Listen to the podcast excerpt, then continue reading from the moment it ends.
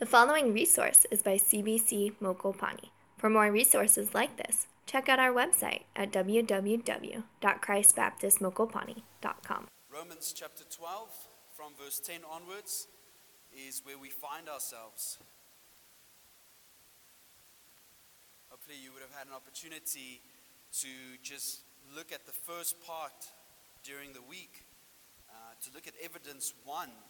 See, this is a, a mini, a short mini series, um, just to look at the evidences of a faithful believer. You see, we've dealt with Mark's gospel. We've looked at the life and ministry of Jesus Christ, the example that he left us, the commands that he had given us. The question is, what do we do with that? What do we do with that? And um, we're going to deal with that in a majority in 1 John. But as we make our way to 1 John, I want us to stop in Romans chapter 12 and look at these verses and how they encourage us to live as faithful believers in our home, in, in the world and society around us, but more specifically in the church.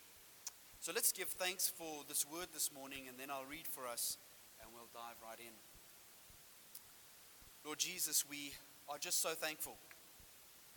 And I pray for the situations or the occasions where we aren't thankful for this authoritative, clear word that speaks so much life and instruction that leads us in the way that we ought to go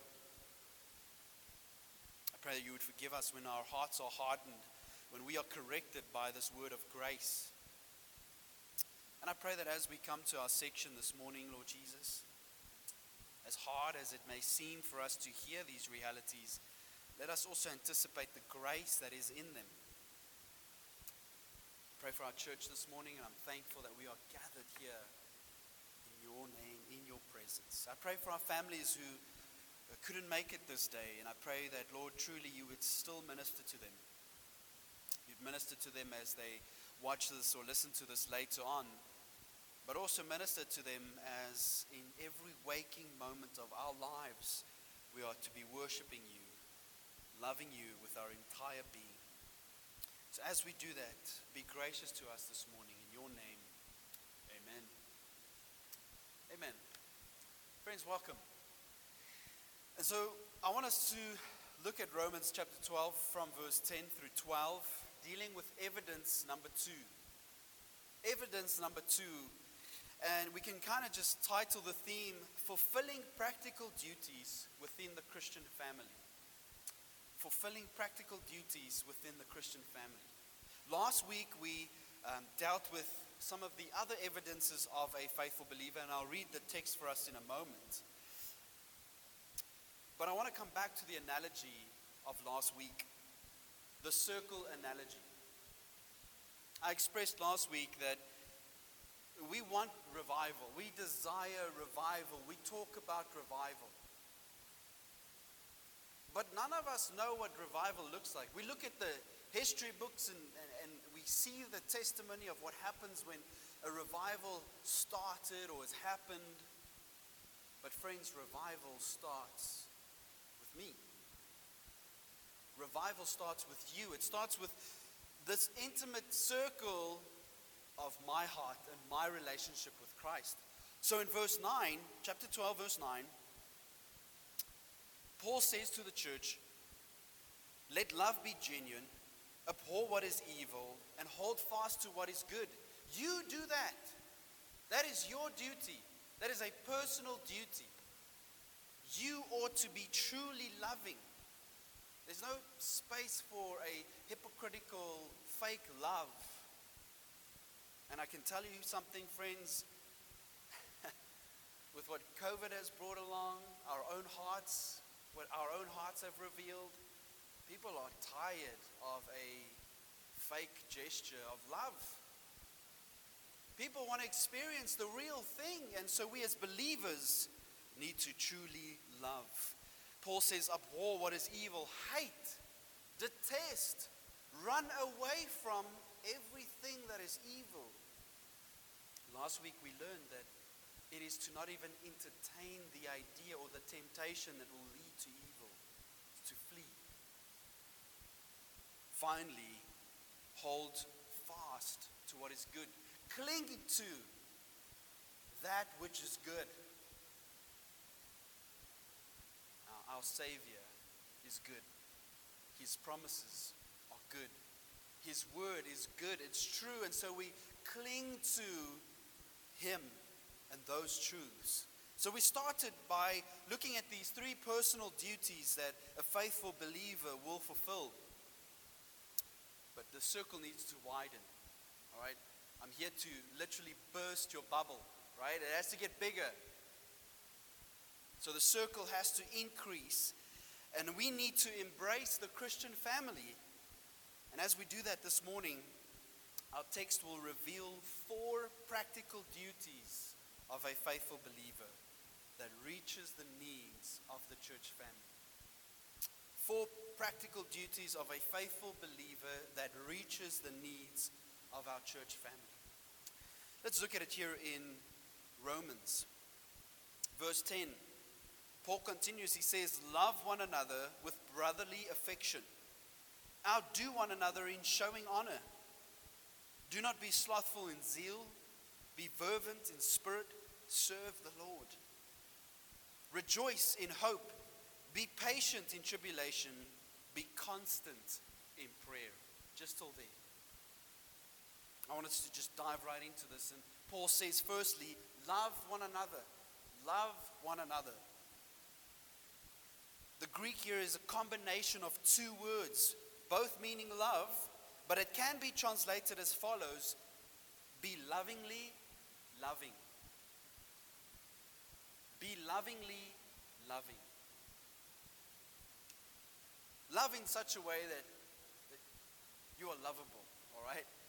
Love in such a way that you are lovable. That's how we could put it. It's a warm, affectionate love. It's a natural family love. Now, sadly, I do know that not many of us have experienced a natural family love. But this kind of love, as, as I try and just convey the understanding and the meaning of this, this is not a love that is induced by desire. It's not awakened by beauty or attractive personality. Is a natural love that occurs within a family. Even in a dysfunctional household, there's this natural love within a family. That when siblings would literally have each other at the throat, no one from the outside can butt in. What is your dealing with our relatives, right? I grew up this way. I mean, I have two older sisters. They bully me all the time. But no one dares step in because I'm their little brother.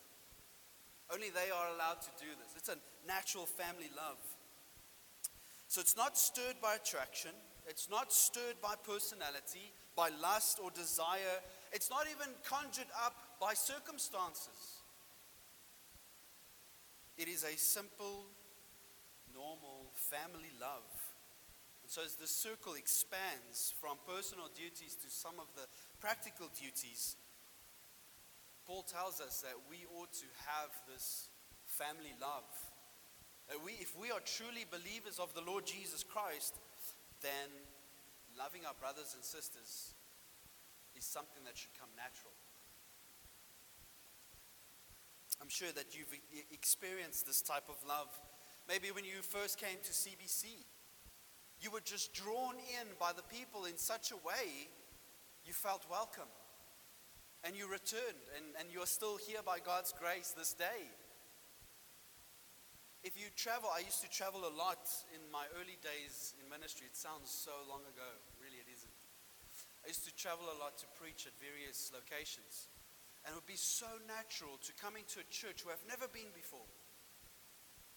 Welcomed and, and feel as if I'm part of the furniture. That is a natural family love. I pray that you get that sense every time you walk through those doors, every time we fellowship on the occasion. You experience this kind of natural love within believers. C.S. Lewis put it this way in one of his books he had written.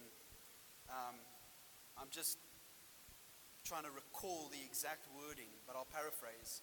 Um, when C.S. Lewis is talking about believers meeting another believer and finding out that this person is saved, the, re- the reaction is, wait, what? You too? You as well? Another one? As if I'm not the only one? That's the kind of excitement it should stir in us when we meet other believers. Friday night, I shared the analogy. When you encounter another believer, it's not a thing of, do you believe the Baptist confession? Uh, do you hold to this type of baptism or this type of baptism? Do you hold to the Westminster Confession? And we want to get interested with all these little nitty gritties. We forget to actually love the other person. Paul says, love one another brotherly affection. Don't be drawn by someone because of some personality or because they believe certain doctrines in the specific way that you do. It doesn't say that. He says, love one another with brotherly affection. It's an affectionate um, kind of love that can be distributed. Um, what's the word? not demonstrated, but displayed in providing for care for those around us. Friends, I could say that this is to be an instinct of the believer coming to 1 John 5. Make a note there. 1 John 5, verse 1 and 2. It says, Everyone who believes that Jesus is the Christ has been born of God. And everyone who loves the Father loves whoever has been born of him. And we certainly don't act that way, do we? He continues, he says, By this we know that we love the children of God when we love God and obey his commandments. It's not the other way around. He's not saying when we when we express love towards one another, that's it and that's okay. First John tells us, by this we know that we love the children of God when we love and obey God's commandments. So when you don't love your fellow brother or sister, friends, you are committing a grievous sin. And what is that? What is the second greatest commandment? What is the second greatest commandment? To love your neighbor as yourself. In fact, wait, what does Jesus say? What is the greatest commandment? To love the Lord your God with all your heart, mind, soul, and strength. And the second is like it to love your neighbor as yourself. Wow. Lord, help me as I obey your commandments in loving my fellow brothers and sisters. Friends, that's what it means that it's a natural love within the Christian family. First John also tells us we cannot say we love God and we do not love our brother. It doesn't work that way. We can't pick and choose who we want to love within the Christian family. More than just being a natural type of love, it's also an area where we have to grow. Are you following me? So there's grace here. You think to yourself, that man, I really struggle to love so and so. It's an area where we continually grow, so there's grace. Um, 1 Thessalonians 4, verse 9 through 10, it says the following Now concerning brotherly love, you have no need for anyone to write to you, for you yourselves have been taught by God to love one another. Now that is true, all right? Because we experience the love of God, therefore we can love those around us. But he continues For that indeed is what you are doing to all the brothers throughout Macedonia. But we urge you, brothers, do this more and more. Wait a minute. Paul is commending the church in Thessalonica for a job well done in loving those around them, in loving the church in such a, a way that it extends even to Macedonia. And people are talking about it. Paul knows about it. So instead of saying, hey guys, that is great, well done, Paul encourages them and says, we urge you, do this more and more. In other words, keep growing, keep loving. Amazing, isn't it? So, according to Paul here, or God's word, you are taught by God to love in this way. But Paul says that we need to do this more and more. And so we cannot think that we've loved each other enough.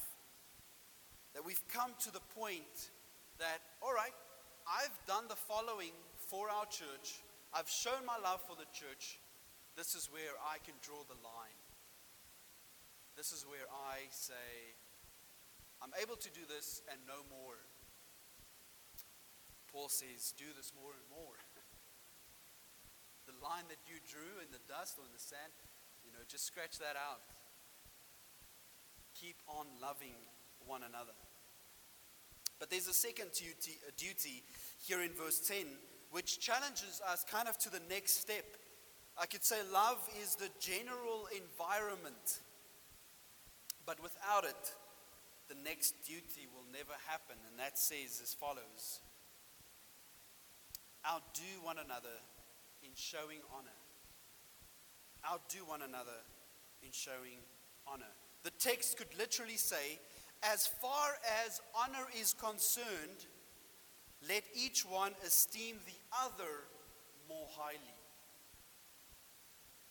As far as honor is concerned, let each one esteem the other more highly.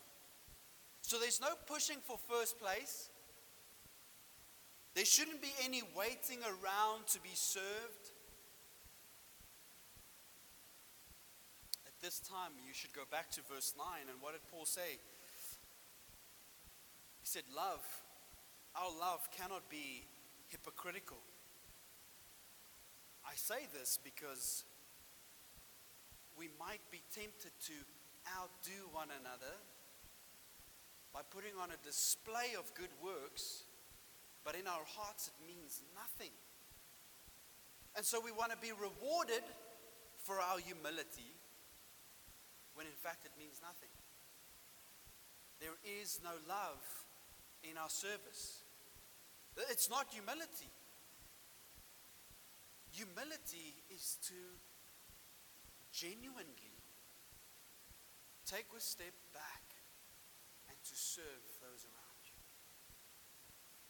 To put others first, to put others above yourself and your own interests and needs.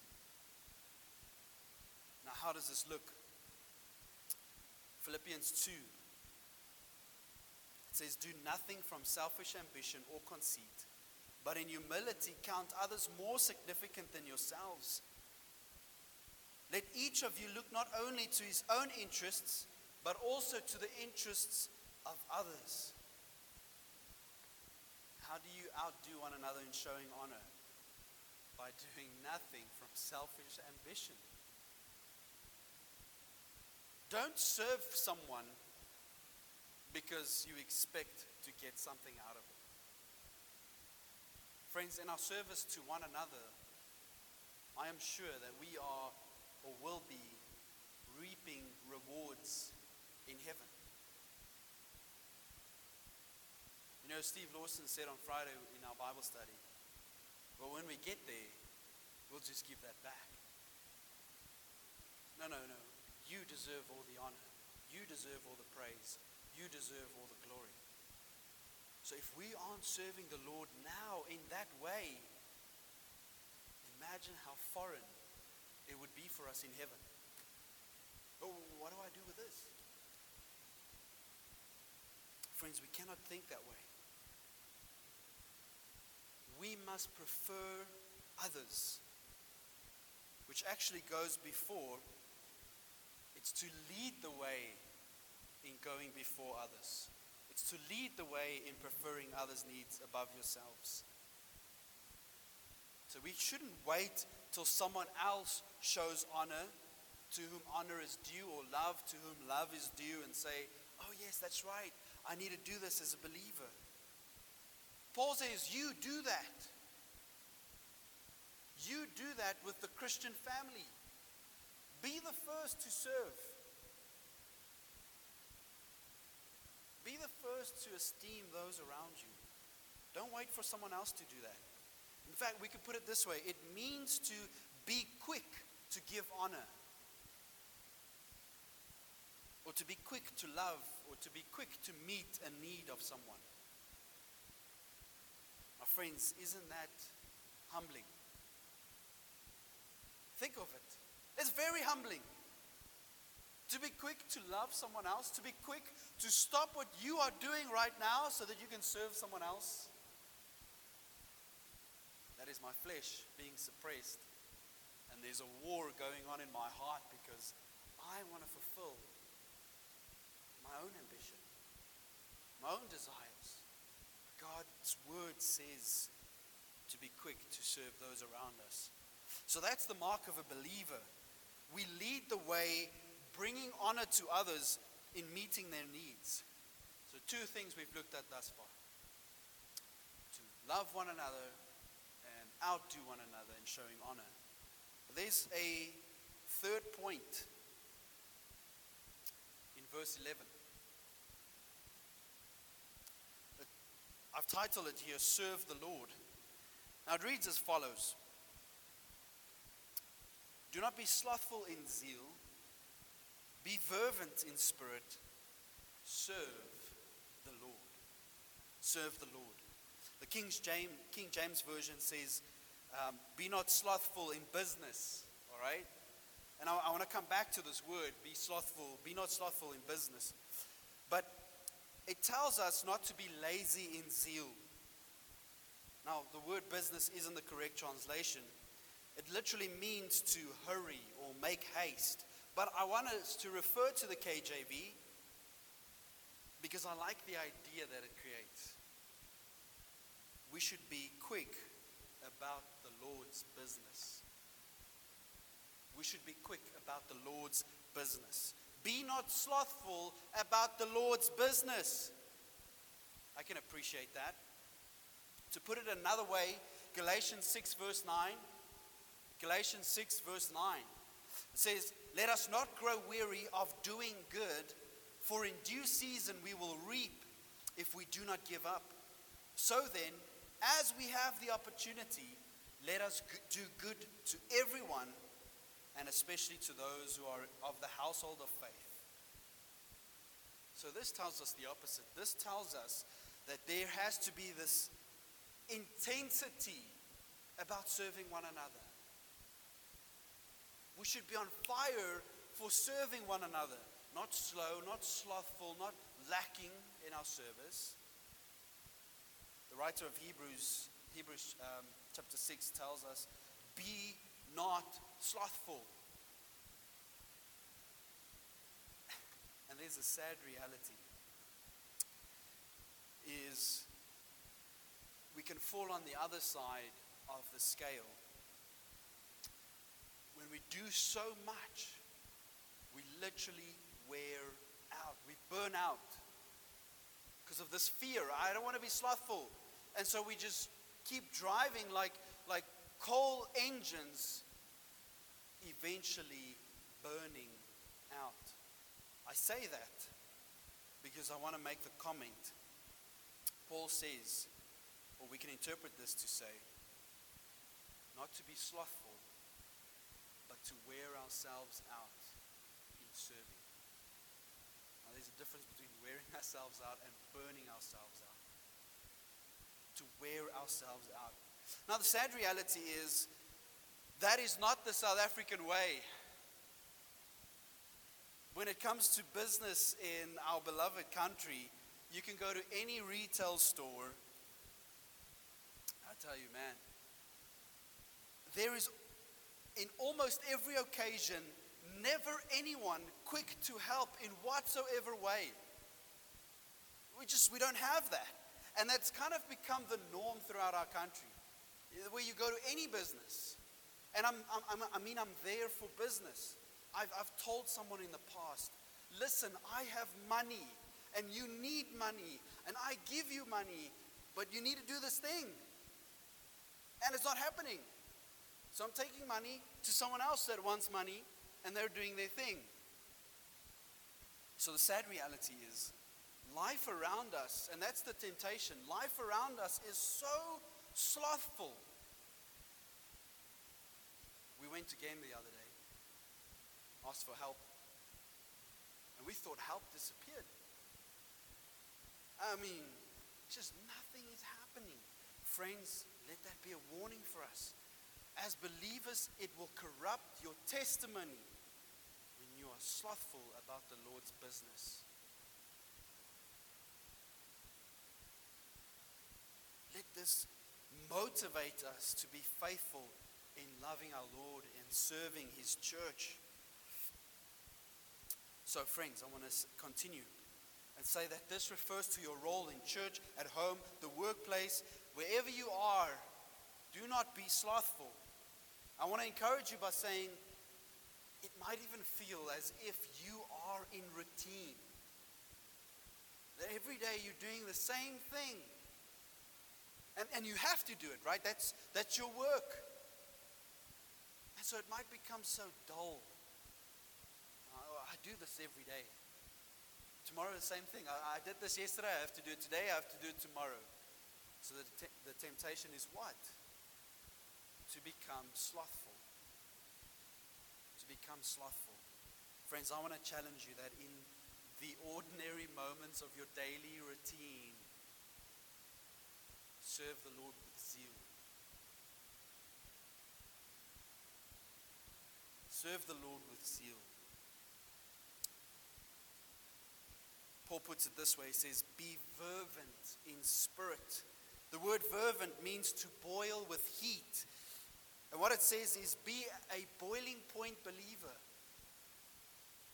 Be on fire in your service. Your service.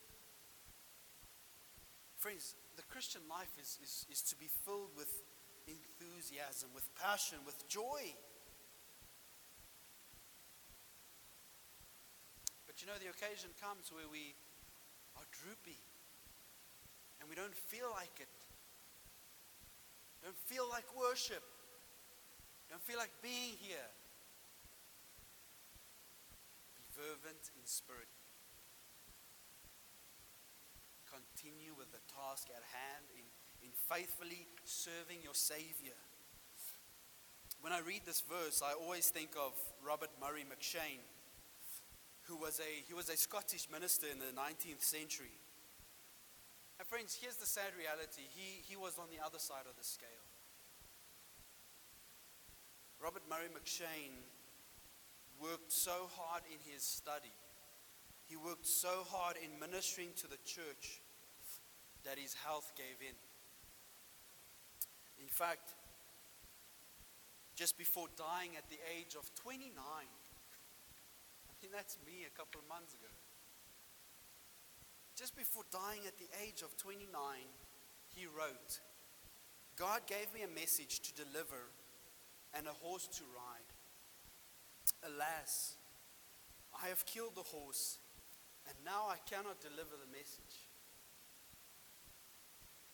Friends, we have to be balanced. We have to be balanced. Perhaps M'Cheyne was too far on the other side of the scale, but this is what we can say about M'Cheyne. He was never slothful. The week before his death, he still preached faithfully on Sunday. On the Tuesday, he had done a wedding. And after the wedding, was concluded, he still went to fulfill the regular Tuesday children's ministry. But at that point, he was already so ill. You know what stopped him from serving the Lord? His deathbed. A week in bed, and he was with the Savior. Friends, I'm not saying this to guilt trip you, to literally go from this place and wear the soles out of your feet and, and, and work your finger to the bone because of the fear that you won't be faithfully serving the Lord. Paul says, serve the Lord. And we are called to serve the Lord and to serve Him with haste. Just, in other words, to serve Him in a hurry, to be in a hurry to serve Him, to serve Him with zeal or passion, serving Him with a fervent spirit. Be faithful, friends. You know, when, when your quiet time becomes so dull because of routine, remain faithful. Remain faithful. Listen, you can talk to various ministers in the ministry. There are times in the week where we have to glue ourselves to the seat. And we are stuck to that seat to study the Word. To many, it seems boring. You just sit there. Friends, we have the opportunity to study the glorious Christ. And there will be times where there are texts that are difficult. But we sit there until the study is done. So, where you are,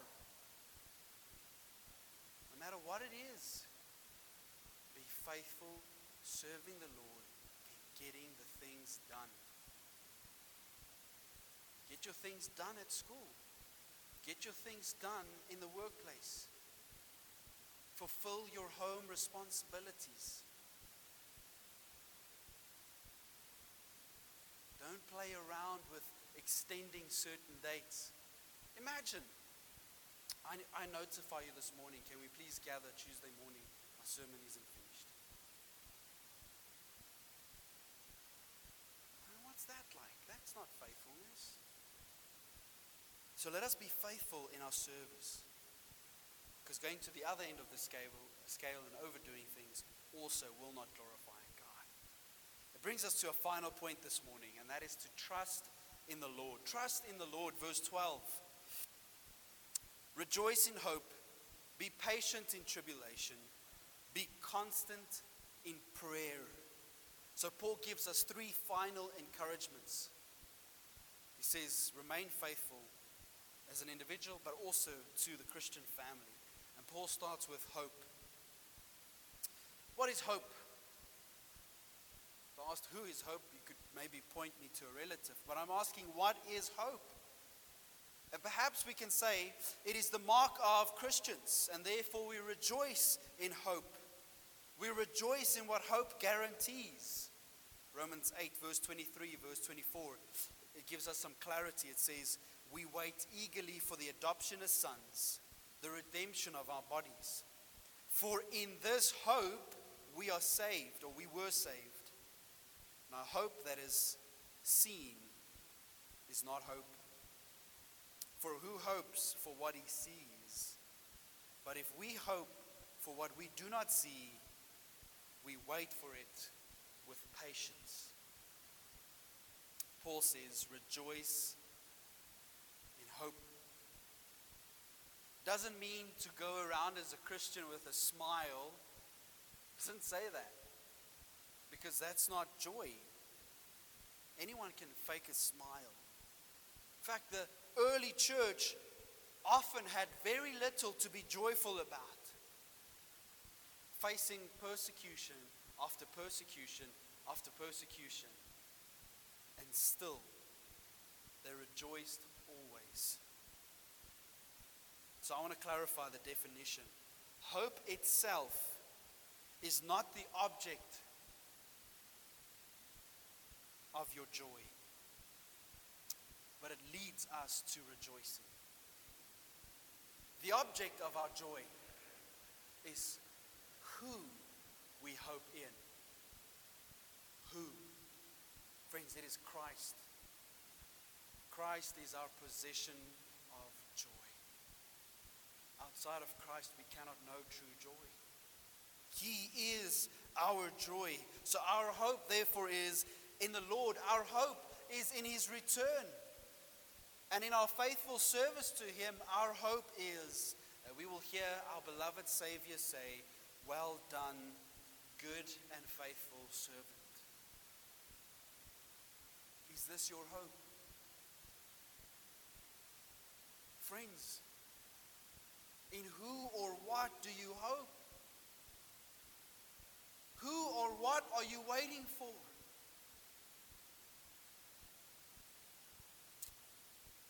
Paul lists a second, and indeed it's necessary that he lists it second because he says, Be patient in tribulation. It follows the beautiful reality that we rejoice in hope. When we know our hope is steadfast in Christ and his return, in the promise that he will make all things new, Paul reminds us be patient in tribulation. But he's not saying wait around for this to pass, because that's an expression a lot of us might have. Yep, this will pass. It's terrible what's happening to me, but it, it'll go. That's an attitude of someone that, that is not rejoicing in hope. Therefore, Paul's not saying wait around and passively put up with the, the way things are. Paul says to actively endure tribulation. In fact, this is what happens when we endure tribulation. And it could be trials, it could be circumstances at home, it could be a hostile environment at work. Romans 5, verse 3 to 5. Paul says, We rejoice in our sufferings, knowing that suffering produces endurance. And endurance produces character, and character produces hope. And hope does not put us to shame because God's love has been poured into our hearts through the Holy Spirit who has been given to us. Amen and amen. Friends, that is how you come to boiling point. It is the truth that God has given you Himself. That as the Spirit indwells us, we are able to faithfully serve. Peter reminds us that, that God has given us everything that pertains to life and godliness. My brother and sister, there is no excuse for us to sit back and be slothful about the Lord's business and say, But I am uncomfortable, or it is hard, or I am overwhelmed. In the good times and in the bad times, Paul reminds us of a third element here, a third encouragement, and he says, Be constant in prayer. Be constant in prayer. Paul wrote them in this order for a specific reason. Paul doesn't dismiss his sufferings. We see the example in Paul's life that he endured troubles and trials. But Paul now says how we do that. He says, be constant in prayer. So, friends, we have to learn that not only when it goes well with you do you have communion with God, or not only when you experience times of trial do you have communion with God. Communion with God is a permanent, ongoing, active, two way relationship.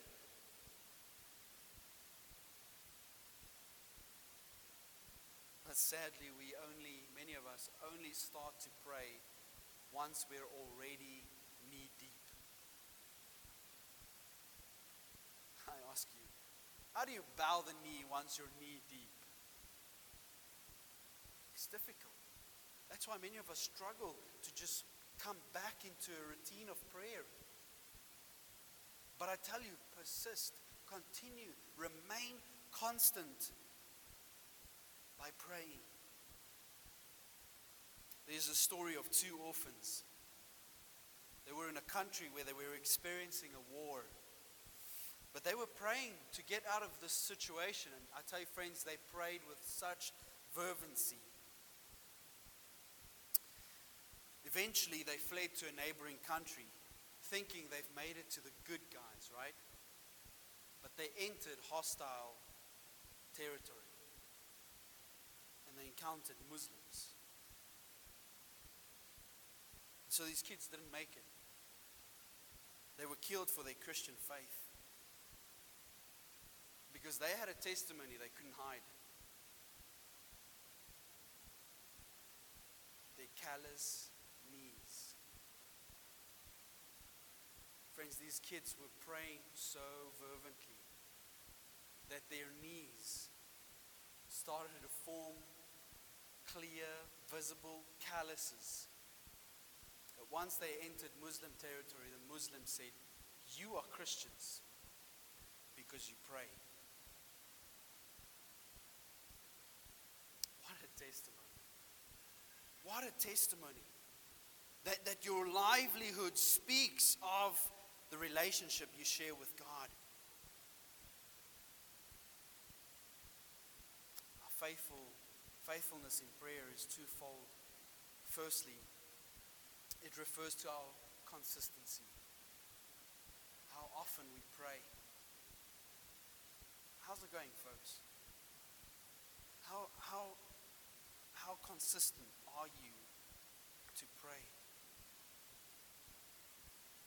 There's a second reality in our faithfulness to prayer, and that is the effort that is needed to maintain this habit be constant and make the effort. Be constant and make the effort. 1 Thessalonians 5:17 Pray without ceasing. Friends, be persistent in prayer. It's a necessary part of our walk. So I want to draw the line here. Because we've learned quite a lot today. So I want to recap in summary. We learned that we learned what it means to love one another faithfully. We've looked at what it means to outdo one another in service. And that in the service we cannot hold back.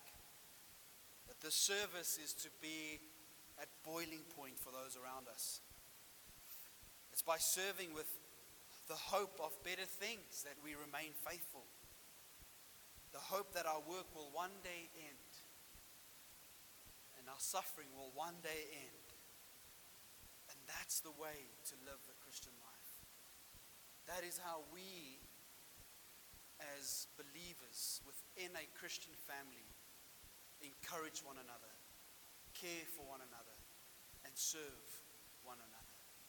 Friends, let this testimony speak volumes about ourselves. Let us not wait around for someone next to us to pray when there's a prayer opportunity. Don't wait for someone else to share the testimony Share your testimony. Don't wait for someone else to evangelize. You go and evangelize. Can I pray for us? Let me pray for us, and then Chris will share with us. Lord Jesus, thank you for this word. Thank you for just your grace. I pray that as we take this word home, you would help us just to be mindful and let us be active in, in, in just applying these realities to our own lives. So we give thanks in your name.